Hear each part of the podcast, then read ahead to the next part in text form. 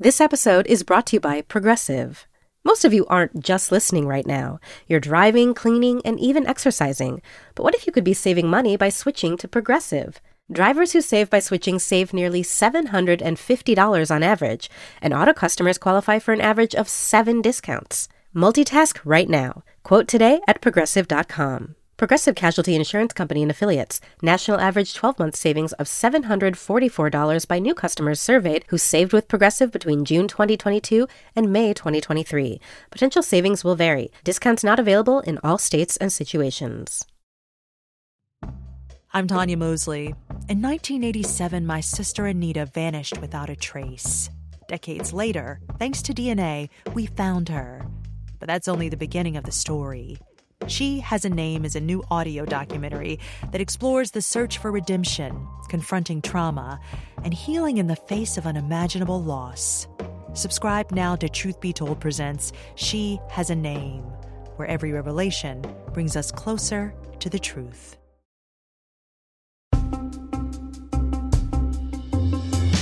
Hi there, I'm Lale Arikoglu. This is the third instalment of our slow travel stories. I'm with writer Laura Coffey, and on today's Women Who Travel, we're sailing to islands that resemble the fictional locations in the adventures of the Odyssey.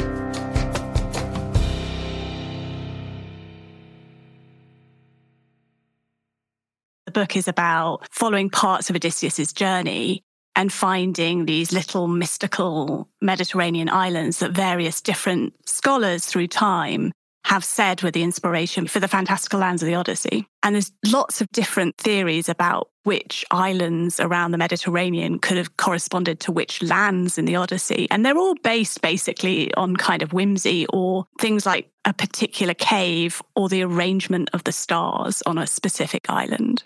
I grew up learning about the Greek myths. I feel like lots of children do. Um, I had a children's book about them that really captivated my imagination. Um, I think, you know, the Odyssey obviously is one of the most famous. Actually, when I try to think of the story, I can't really remember it. What is the story beyond it being an epic trip? It's basically this guy, Odysseus, who I think in modern terms we'd call a narcissistic, polyamorous guy who's a bit of a dick. And he has just finished fighting in the Trojan War. And he was the guy who came up with the idea of the Trojan horse that helped them win the war. So he's really clever, he's quite sneaky, he's very wily, but he's also he's quite arrogant, he's pissed off the gods, and they are preventing him from getting home to his island of Ithaca. That's his home island. And he's basically doing island hopping, except he doesn't get to choose the route. And it's been going on for 10 years when we meet him in the story.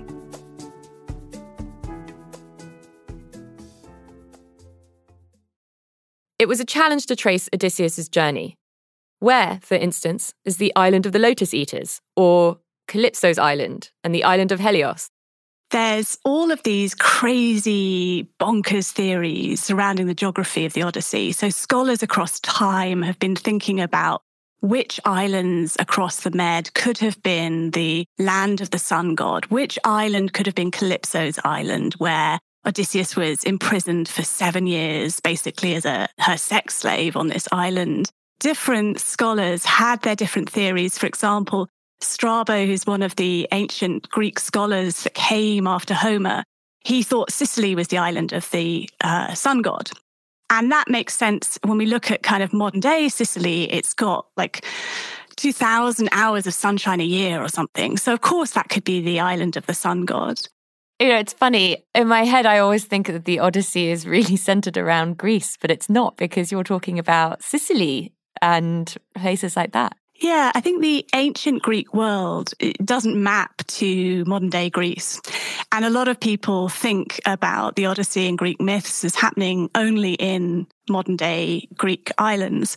But of course, the world at that time was, was different, was far larger than that various different theories have parts of the Odyssey happening in on the North African coast, for example. So it's uh, you know, it's finding these little known islands and discovering these places. And then you've got people like Samuel Butler, who was a 19th century satirical Victorian. And he was convinced that Homer had been misgendered, actually. He thought that Homer was a woman and not a man. And his thesis was that Marettimo, which is one of these tiny islands off the Sicilian coast, was in fact Ithaca, rather than the island that's called Ithaca in modern day Greece. So these were the kind of theories I was following. And the idea of mapping myths is also really interesting, of trying to find these imaginative, fantastical places in the real world. And what was interesting to me was the the gaps between the maps, I suppose, which was kind of thinking, well, you've got all of these different competing theories, then there's no right answer to it. Laura's book is Enchanted Islands Travels Through Myth and Magic, Love and Loss. It combines memoir, travel, and nature writing. And as with the best travel origin stories, this one began randomly, one afternoon under the grey English skies. I picked up the Odyssey for that most ancient of reasons to impress a boy uh, spoiler alert, he wasn't that impressed. We did end up breaking up. Um, I've got to ask, who, who's the boy? This, might be a do-over one, Lale. the boy, the boy in question was a guy I was dating, uh, and he was very clever. Had uh, actually, let's just not get into that. Is that all right? No, that's absolutely fine. I was just, you know, going to crack a joke about men always thinking that they're better read than other people, but I'll yeah. we'll leave it there. I'm really grateful for Woodstock Bookshop, which is an independent bookshop, because uh, I saw it glittering on the table there. And I picked it up and then I put it back down because I thought, oh, it looks quite heavy. It looks, it looks difficult. And it was only when the bookseller said, this is a really brilliant translation. You really have to read it. And that's why I picked it up and put it in my bag, little knowing that this translation of this very old, dusty myth would change my life. I sort of fell in love with the poem and more specifically, Emily Wilson's translation. Emily Wilson's a, a, professor at Penn University, and she published a translation a couple of years ago. And what's really interesting is she stripped out all this overwrought insertions of 19th century poets. And she stripped it right back to the kind of original musicality, muscularity in the poem. So it's super, super easy to read. It's very modern and fresh. And I kind of became really immersed in what I had thought would be a very intimidating text. But in Wilson's translation, it's really accessible. Do you think there was something special about reading a translation from a woman? Because, you know, there's so many of the stories that you're citing within the Odyssey are these these men, these powerful men do you think that having a woman translating it gave the story something that perhaps you might not have connected to on another translation? I don't know that it's specifically that Emily Wilson is a woman. I think it's more that she spent a lot of time stripping the poem back and she wanted to make the language simple. Um, but I love that it is the first English translation by a woman. And she's now recently translated the Iliad as well. It sounds like a lot when, in terms of mapping these myths, often it required looking at the stars or the landscape. Did it get you closer to just those very natural elements?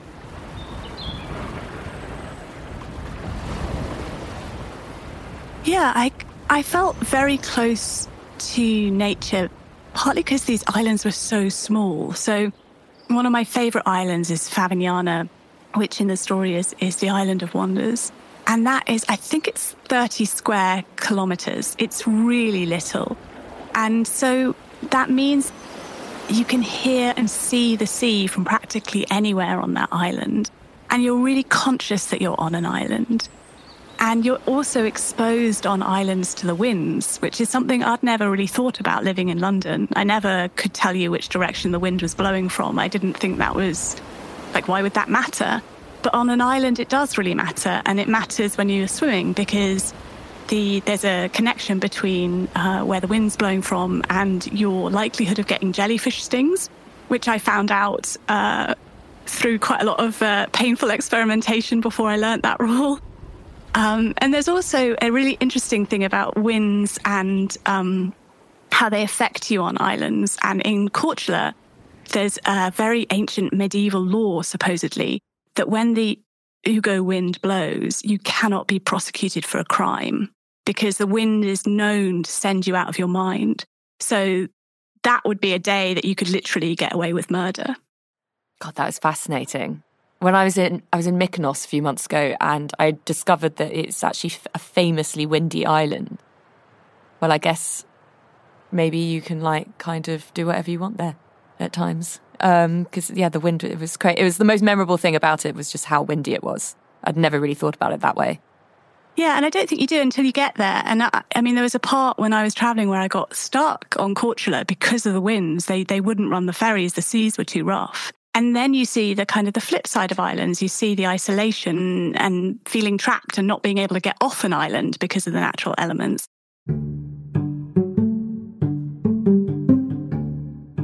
Myths are, in a lot of ways, the earliest geography lessons in the world. So when we didn't know how to explain phenomena, we would say that a volcano erupted because it was an angry god, or that people were lost at sea because Poseidon hadn't been uh, given the right prayers before the ship set sail.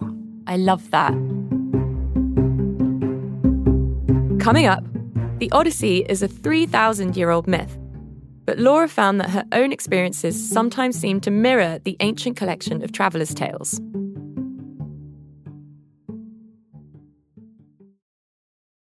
Are you ever minding your own business when you start to wonder how do killer whales work?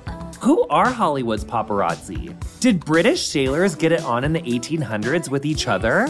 I'm Jonathan Van Ness, and every week on Getting Curious, I sit down for a gorgeous conversation with a brilliant expert to learn all about something that makes me curious. Honey, we explore everything around here with scientists, historians, activists, entertainers, and other brilliant guest experts. You can join me every Wednesday for an all new topic with an all new expert on Getting Curious. Listen to Getting Curious wherever you get your podcasts.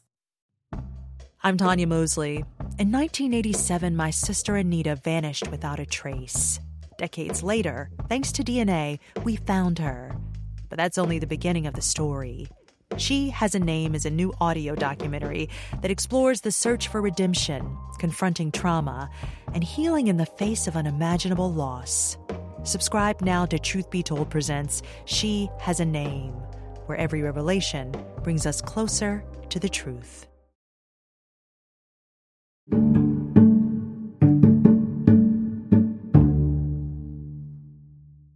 The Odyssey turned into this 3,000 year old ancient guidebook in a funny sort of way. How did you start plotting your trip? I started plotting my trip by consulting my Sicilian friend Laura, and she suggested this string of islands, seven volcanic islands just off the coast of Sicily called the Aeolian Islands and they are named after the guardian of the winds, Aeolus. The way the Italians say Aeolian is they call it the Aeolian Islands, and, the, and they sort of say it with this sigh, and it sounds like the wind moving through the trees. So in the story, Odysseus washes up on this, they call it the floating island in the story, the floating island of the wind god. And it's a wonderful uh, experience of island hopping. It's so much more straightforward than Greece. There's one ferry that goes between them. There's seven different islands, so you can pick. Uh, Lipari is a fabulous place for couples. It's soft and romantic and beautiful.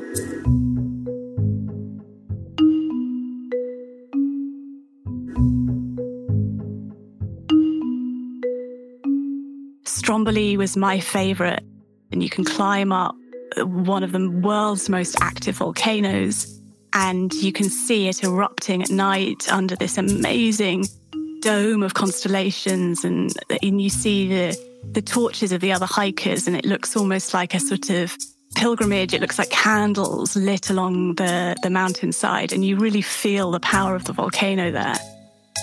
And you can imagine Estes and how, yeah, of course they thought it was a god because it's this kind of incredible, powerful energy in this sort of incredibly wild island. There's something sort of like a pilgrimage about it. it. It feels significant. It feels like a pilgrimage.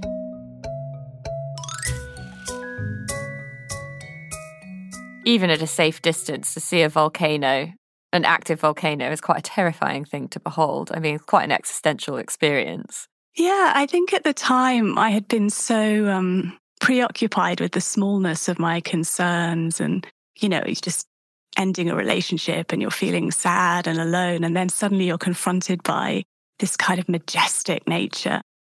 It feels like a way to kind of get re enchanted with the beauty of the world because it was about seeking out enchantment working out where are places, what can we do to like kind of lift ourselves into that state of awe? And there's a whole science of awe.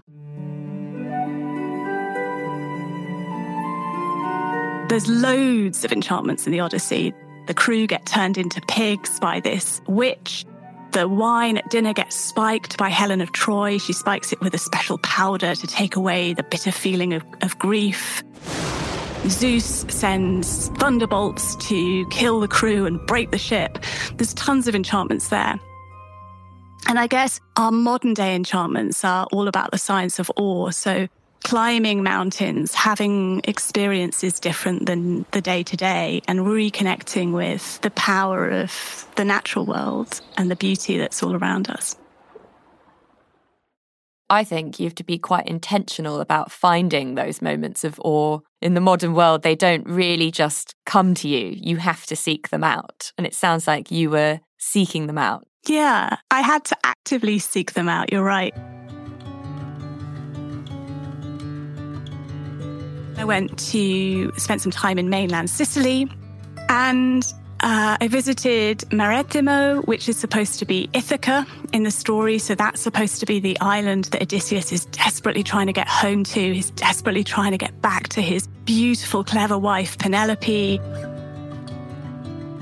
And she's in Ithaca, she's batting off the attentions of these younger uh, suitors who think she's a widow and are kind of bit gold digging.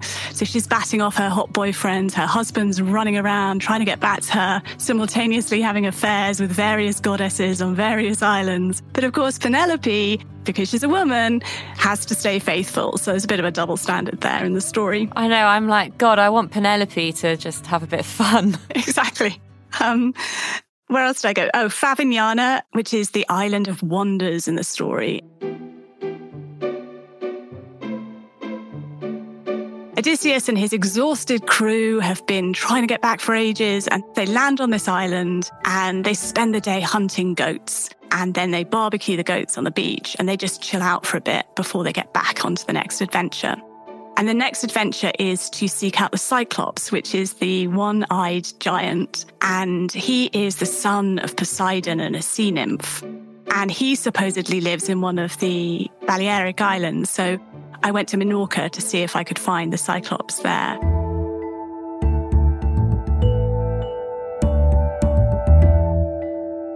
It's an example in the story of the normal code of guest friendship being violated. Odysseus goes into his cave and demands a present because that's the protocol at the time that when strangers turn up, you have to accommodate them. It's a sort of Airbnb without the ratings. um, and then he demands a present, which is again something the ancient Greeks used to give guests. They were supposed to give them the best beds, nice massages, nice warm baths. And the Cyclops, quite reasonably, refuses to give these people who have intruded into his cave, they've come there when he was out grazing his sheep. So he refuses to give them a present and he traps them and he starts snacking on the crew and eating them up.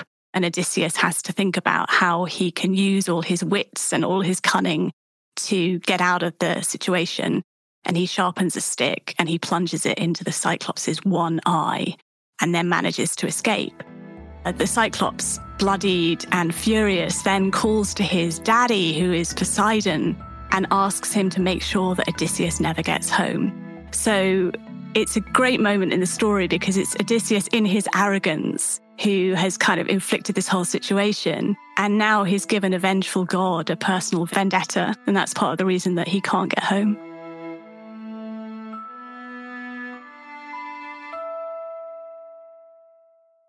As you traveled between these islands, how did your life start intersecting with, with these stories? You know, as you were tracking and looking for the fantastical in the real life, what was happening to you? Who were you meeting? I was swimming in the kind of October and November and December seas, getting colder and colder, and uh, sharper and sharper buzzes of endorphins from that cold water.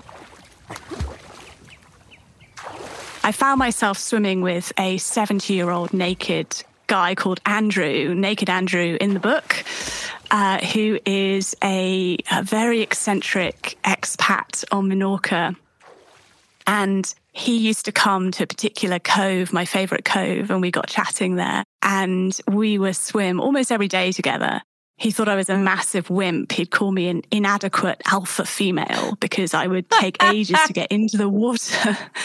and um, but I would be like, listen, Andrew, I'm in the water for longer than you, so it kind of nets out in the end. Yeah. And in in Korčula, um, there's this wonderful woman called Leah who is a phyto aromatherapist which means that she mixes oils and uses plant elixirs. And um, to my mind, she was very much a kind of modern day Circe, a modern day enchantress. And she went swimming with me there. So I tend to find the most interesting people when I'm cold water swimming as well.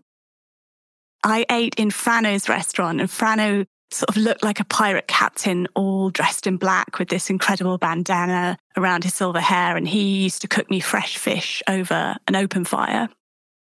I want to go back to you mentioned going cold water swimming, and that's something that a lot of people seem to be doing these days. We had a writer, Freya Bromley, come on the podcast a few months ago to talk about her wild swimming across the UK. So I had started cold water swimming uh, thanks to my friend Pella in London, who had dragged me to Hampstead Ponds and made me swim in December. And it was a kind of baptism of fire. So I'd done a little bit of cold water swimming in London. But it is one of those annoying, cliched self care practices, I think, that everyone's picked up. But they've picked it up for a reason because it really works. I was really worried about my father back home. He was very unwell. He was trying all these different cancer treatments. It was a terminal cancer, um, so he wasn't going to get better. Um, but he was trying all of these different protocols, and I was worried about him. And I found that the cold water really stilled my mind and brought focus and clarity and took me back into my body. Um, in a similar way to yoga, I've uh, I'm a yoga teacher. I've I've been practicing yoga for I think 15 years now, and it's just another tool, another way I think of going back into your own physiology, away from your whirring, heavy, hot mind, and reoccupying the body and you know just even that struggle to breathe and trying to kind of calm your physiological reactions in the water.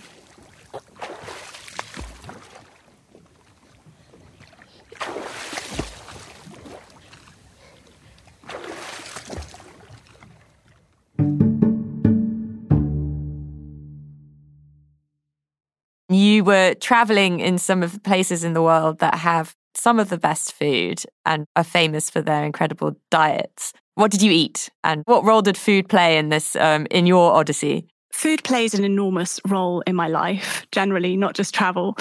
But yes, I was in the world of culinary delights. I was in Italy and Sicily, and I was in a place called Castelbuono, which is known for its mushroom pasta. And they forage for them with dogs, not pigs, uh, like they do in France.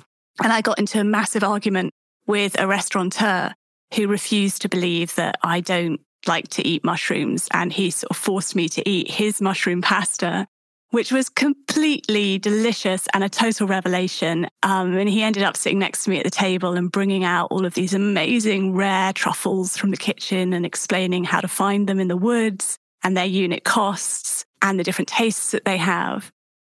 In Minorca, I stayed in a little town called San Luis, and I ended up cooking for myself a lot there. You go to a shop where you can buy eggs and they roll them in newspaper for you instead of putting them in egg boxes. So it's all very locally grown and delicious in Minorca. In Favignana, there's a restaurant called La Bettola where they sort of adopted me and you can get the most delicious spaghetti there. And Lorenzo, who is uh, the son of the owner, goes out every morning at 4 a.m. to catch calamari. Coming up, Laura took six months, while Odysseus in the poem was wandering for 10 years. And and he's encountering temperamental gods and goddesses.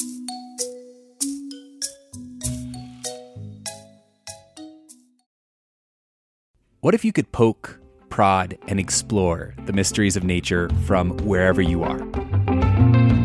Hi, I'm Nate Hegyi, the host of Outside In, an award winning podcast from New Hampshire Public Radio. We explore the fun, dangerous, oftentimes uncomfortable questions about the natural world. Like, what happens when climate change comes knocking at your door? Unfortunately, when you find out things that you don't want to hear, the question is how you swallow that. Or what happens to our bodies when we die? All of the germs and bacteria and everything is saying, okay, baby, we got to get rid of this person. Outside In isn't just a show for through hikers and conservationists. It's a podcast for anyone who's ready to embrace their curiosity about the natural world and have fun doing it. He left us. He left us. He left us. but that's not what, what I'm going to do. Listen every Thursday wherever you get your podcasts.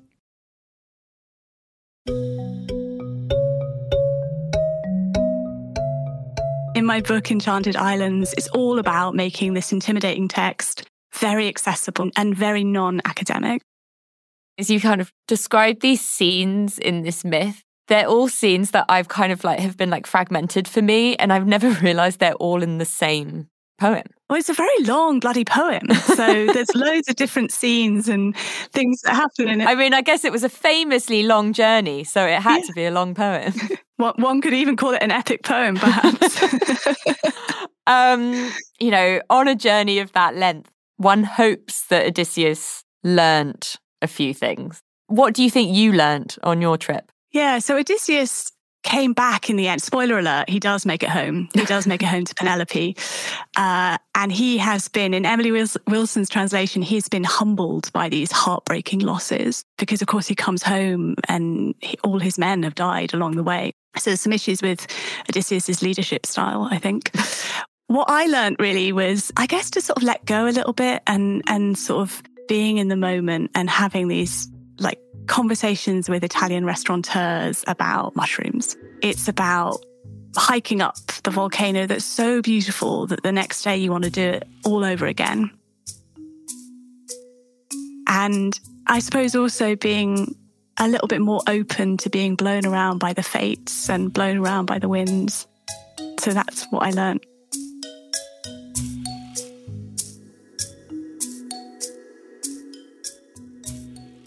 How long were you gone in total?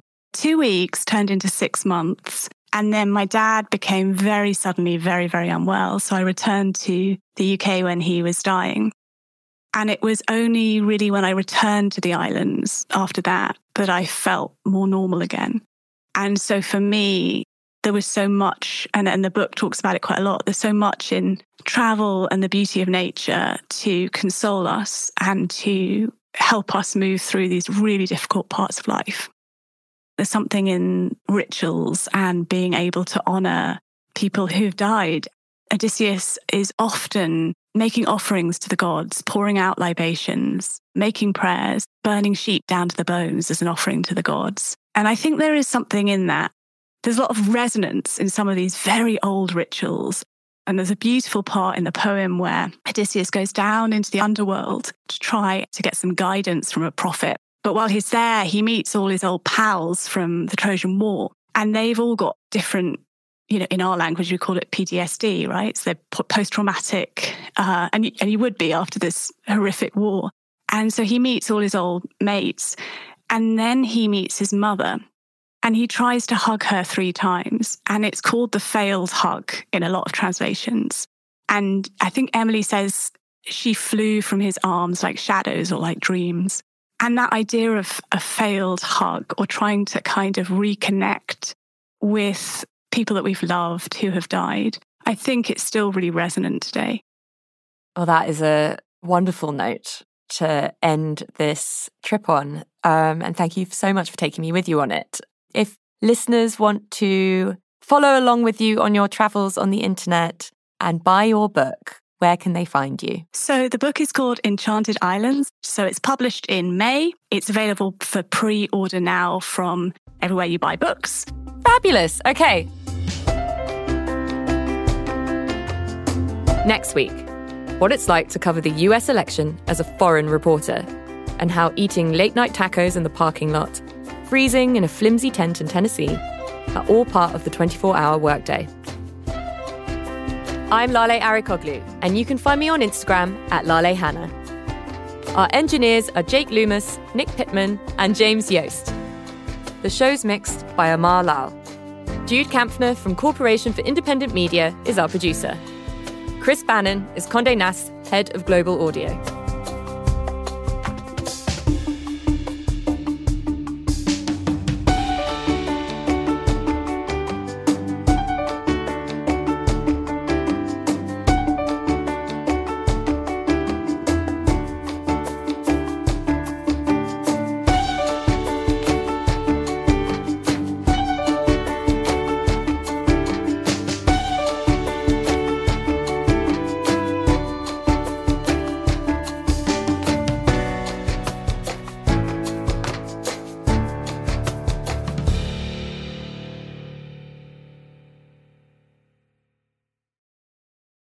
Are you looking for ideas to make your life happier, healthier, more productive, and more creative? Listen to Happier with Gretchen Rubin, a weekly podcast hosted by two sisters. I'm Gretchen Rubin, the number one best-selling author of The Happiness Project. And I'm Elizabeth Craft, a Hollywood showrunner. Each week we share fresh insights and practical solutions, such as follow the one minute rule, choose a one word theme for the year, or design your summer. Listen and follow the podcast Happier with Gretchen Rubin. I'm Tanya Mosley. In 1987, my sister Anita vanished without a trace. Decades later, thanks to DNA, we found her. But that's only the beginning of the story. She Has a Name is a new audio documentary that explores the search for redemption, confronting trauma, and healing in the face of unimaginable loss. Subscribe now to Truth Be Told Presents She Has a Name, where every revelation brings us closer to the truth.